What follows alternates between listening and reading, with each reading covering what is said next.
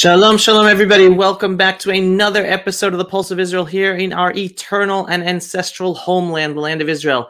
Today, we are back with Martin Sherman, director of the Israel Institute for Strategic Studies, and about one of his latest articles, Jordan's House of Cards The Implications for Israel. Those of you who are unfamiliar, just a few weeks ago, there was reportedly a coup uh, against the king and monarchy of Jordan. So we're going to get into it of what what Martin has to say about all of that. Before we bring him in, very quickly, those of you who want to continue receiving our videos, The Pulse of Israel, online censorship is growing. The best way to continue and being updated with all the videos we make is just to go to the website pulseofisrael.com and to sign up for our newsletter. And if you're already a subscriber, thank you. Two other ways to stay connected with Israel and different work that we're involved in, we help out with. One, you can help strengthen the communities of Judea and Samaria, the businesses, the business people of Judea and Samaria. Very, very simple. I will be uh, I will be giving you uh, the link uh, below with this and find the best package for you to be able to connect and support Judea and Samaria. And finally, another way to, to, to connect with Israel is via the online virtual tours of Israel at israelisbeautiful.com. No matter where you are in the world, enjoy Israel, connect with Israel. And uh, so those are all the different ways. All right, let us bring in Martin Sherman. Shalom, Hi. shalom. How are you? Shalom. I'm well, thank you. And uh, shalom to all the viewers. It is always a pleasure speaking with you, Martin. And this time, uh, looking forward to your insights. And if you even want to give us the details of what we know, because I don't know if we know everything that actually happened in Jordan about the potential coup within the monarchy against uh, against the king of Jordan what happened and uh, how should we view it as here in Israel? Good for Israel, bad for Israel? What are our concerns? Well, there seems to be a lot of uncertainty. Anyways, I think the details are not that important. What is important is what this really uh, uh, foretells, because it shows that uh, something we've known for some time, but this has perhaps uh, increased that there is a distinct possibility that the current regime, the Hashemite monarchy, um, is not a you know a durable good. I think uh, the the working assumption that the Israeli strategic planners uh, must adopt is in fact that the, the Hashemite kingdom has a, a limited shelf life. Uh, whether it's actually toppled or whether it's become so weak that it merely becomes a puppet regime for um, uh, for more radical elements. Um, you know, this is this is extremely important for Israel because you know, up until now, for all the criticism we may have of the Hashemite regime and its uh, participation in the Six, Six Day War in the attempt to annihilate uh, Israel, basically for the last few decades, it's been a relatively uh, calm frontier. It's the longest frontier that Israel has, and it's the frontier along the narrow dimension uh, of Israel. And it abuts the strategically critical territory of Judea and Samaria, aka the uh, the uh, the West Bank. Um, so it, it, matters very much to Israel strategically what happens uh, east of the Jordan. Uh, and although some people are optimistic that some successor regime may be benign towards Israel, I think there, there's not much on the ground that supports that uh, that contention. And uh, Israel must gear for a situation where it may have a hostile neighbor on its longest border along the narrow dimension of the country and abutting the uh, strategically important uh, highlands of Judea and Samaria which, if anyone needed uh, another argument to oppose a Palestinian state, here you have it. Not only what might go on in Judea and Samaria, but what might go on in Jordan, and Israel might find itself, if it did ever establish a Palestinian state, it might find itself uh, with a huge stretch of uh, hostile uh, land stretching from the the, uh, the fringes of Greater Tel Aviv, Petah Tikva, Ra'anana, uh, Uh, up until the uh, the Iraqi border, you know, which is a pretty daunting prospect. so I, I, think what this has underlined, more important than the details themselves of what, who said what and what they actually meant, and whether the uh, Hamza was actually behind a coup or just wanted to, to uh, arouse legitimate criticism of, of, the regime. the fact is that the regime they felt uh, lacked the confidence uh, so much that it had to uh, incarcerate him or put him under house arrest. And I think this is a, a sign of the weakness of the regime, which of course is understandable in many ways. It's suffering dire economic problems. Its infrastructure is crumbling. Its social welfare uh, system is under immense pressure, especially with the influx of uh, refugees from around uh, the area, from, from wars in Jordan's neighbors. And uh, there's a apparently a, a, very severe COVID outbreak, outbreak as well. None of this is, you know, is good news for the regime, and it certainly should uh, should put Israel uh, on guard.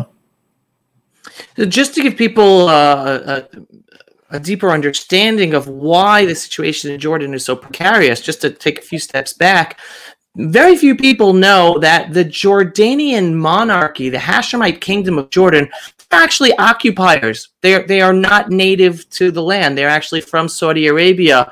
From the they, they were they were given Jordan uh, as a prize by the by the British. They, they picked up from Saudi Arabia and given a given a thank you gift for helping uh, the British.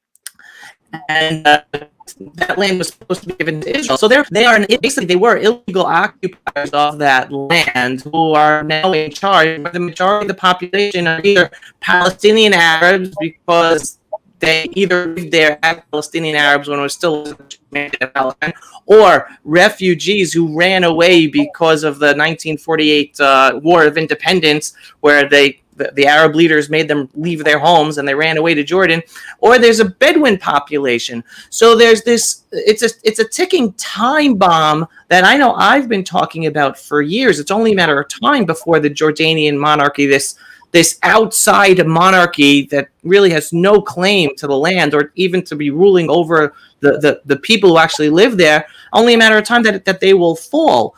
Uh, do you not think that Israel, and again, I've been talking about this for years, do you not think that Israel has a strategy, plan of action on, for the day that it does fall? Or is Israel, together with America, just doing everything it can at every turn to just continue propping up the Hashemite kingdom because it's the best thing and they don't even want to deal with a potential alternative? Well, if Israel has a strategy to deal with this uh, scenario that we've traced out, it's certainly a well kept secret.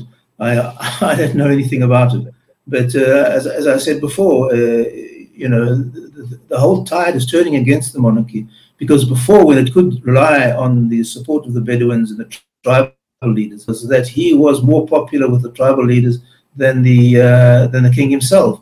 Uh, so the king has got a very narrow power base there. Uh, he may still control the army, but who knows? Hamza apparently is a very charismatic character. He's in the army as, as well. He looks almost a splitting image of his father Hussein, who was a, a you know a well admired person in uh, in uh, in Jordan. And uh, the, the, the whole thing, as you as you said, I mean, you, you know, the, the the most surprising thing about the Jordanian regime is that it's held out for so long. You know, in, in, you, with, with with the odds stacked against it as it is, you would have thought it would have fallen long ago. And as I said, its working assumption must be that it has a limited uh, limited uh, shelf life, even if the shelf life is longer than anyone expected. But at some at some stage, you know, this medieval uh, regime in the age of the internet and Facebook and Twitter and uh, is, is, is an anomaly which is very difficult to see how it will it, it will sustain itself, especially with the population uh, uh, content or at least not too dissatisfied to rise up in revolt strategic territory of Judea is extremely important. A, it doesn't give up the territory because if it does, it could be from Judea and Samaria.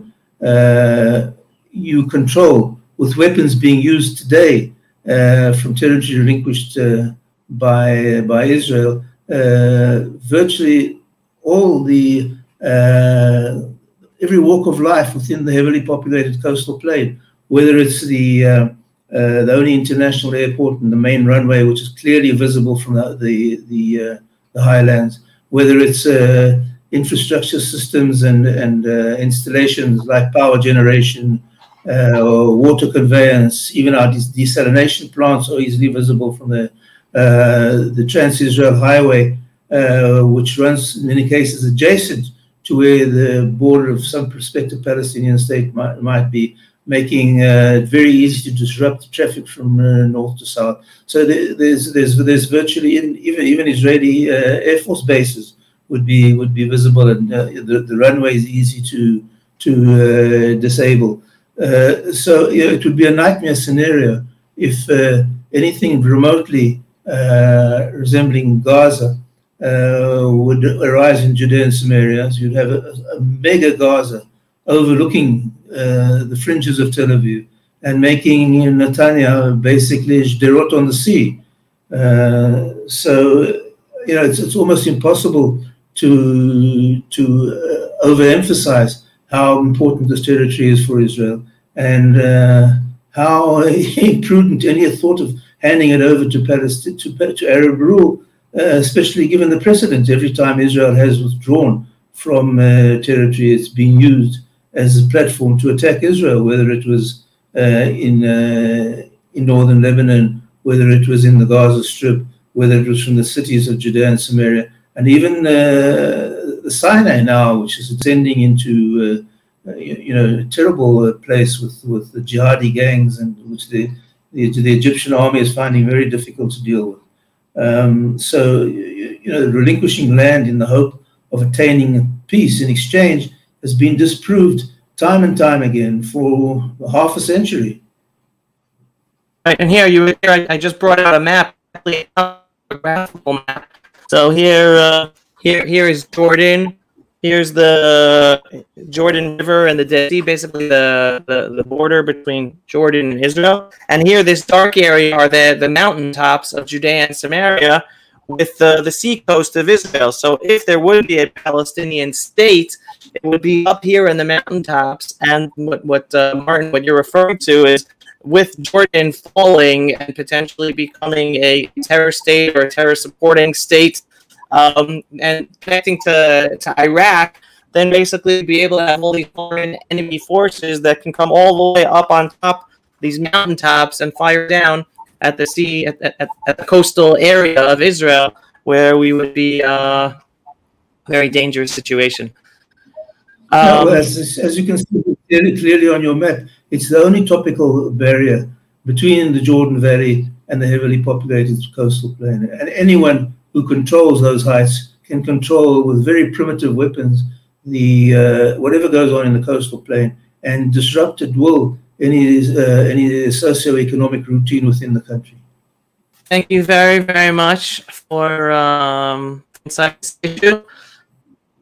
And uh, yeah, specifically on this again, as as, as you as you've spoken, as, as as I've been speaking about for years as well it's only a matter of time before Jordan, before the Jordan monarchy falls. It's it's it's an unnatural uh, leadership for that uh, for that landmass, and um, Israel always has to be prepared. And like you say, this is one of many reasons why it's impossible for Israel's safety, for Israel to think of relinquishing any land in Judea and Samaria, and and us not remaining as the sovereign uh, not only for our historic and legal rights, but for our security rights as our security needs as well. So thank you so much, Martin. Okay, thank you. And just before I go, let me just point out one point: is that it's not not only necessary, it's not not only is it dangerous if the regime would fall, but if it becomes so weak that it's taken that it's taken over, at least control, even if it stays formally in power, it, uh, it, can be the puppet of more radical radical elements as well. So it's not only if it falls, but if it's taken over by radical uh, radical elements as well. But uh, I, I, I, apologize for, for squeezing that in. No, thank you so much for that very very important clarification. I appreciate you adding it. Okay, thanks. Thanks All for the invitation. Always a pleasure, Martin. Until next time, keep up uh, keep up the very important work. Thank you. Everyone, I hope you en- you enjoyed the insight from Martin Sherman. Again, Martin is the director of the Israel Institute for Strategic Studies.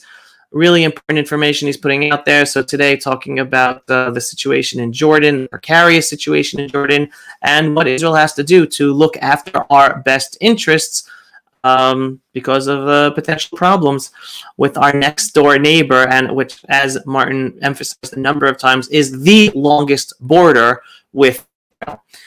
So, uh, if you uh, thought this was helpful, please share this video. And again, just uh, signing off for a, another episode of the, of the, Pulse of Israel here in our eternal and ancestral homeland. This is Avi Abelow. Thanks for watching. Shalom. Pulse of Israel, frontline videos from the Holy Land. Support our work by donating today.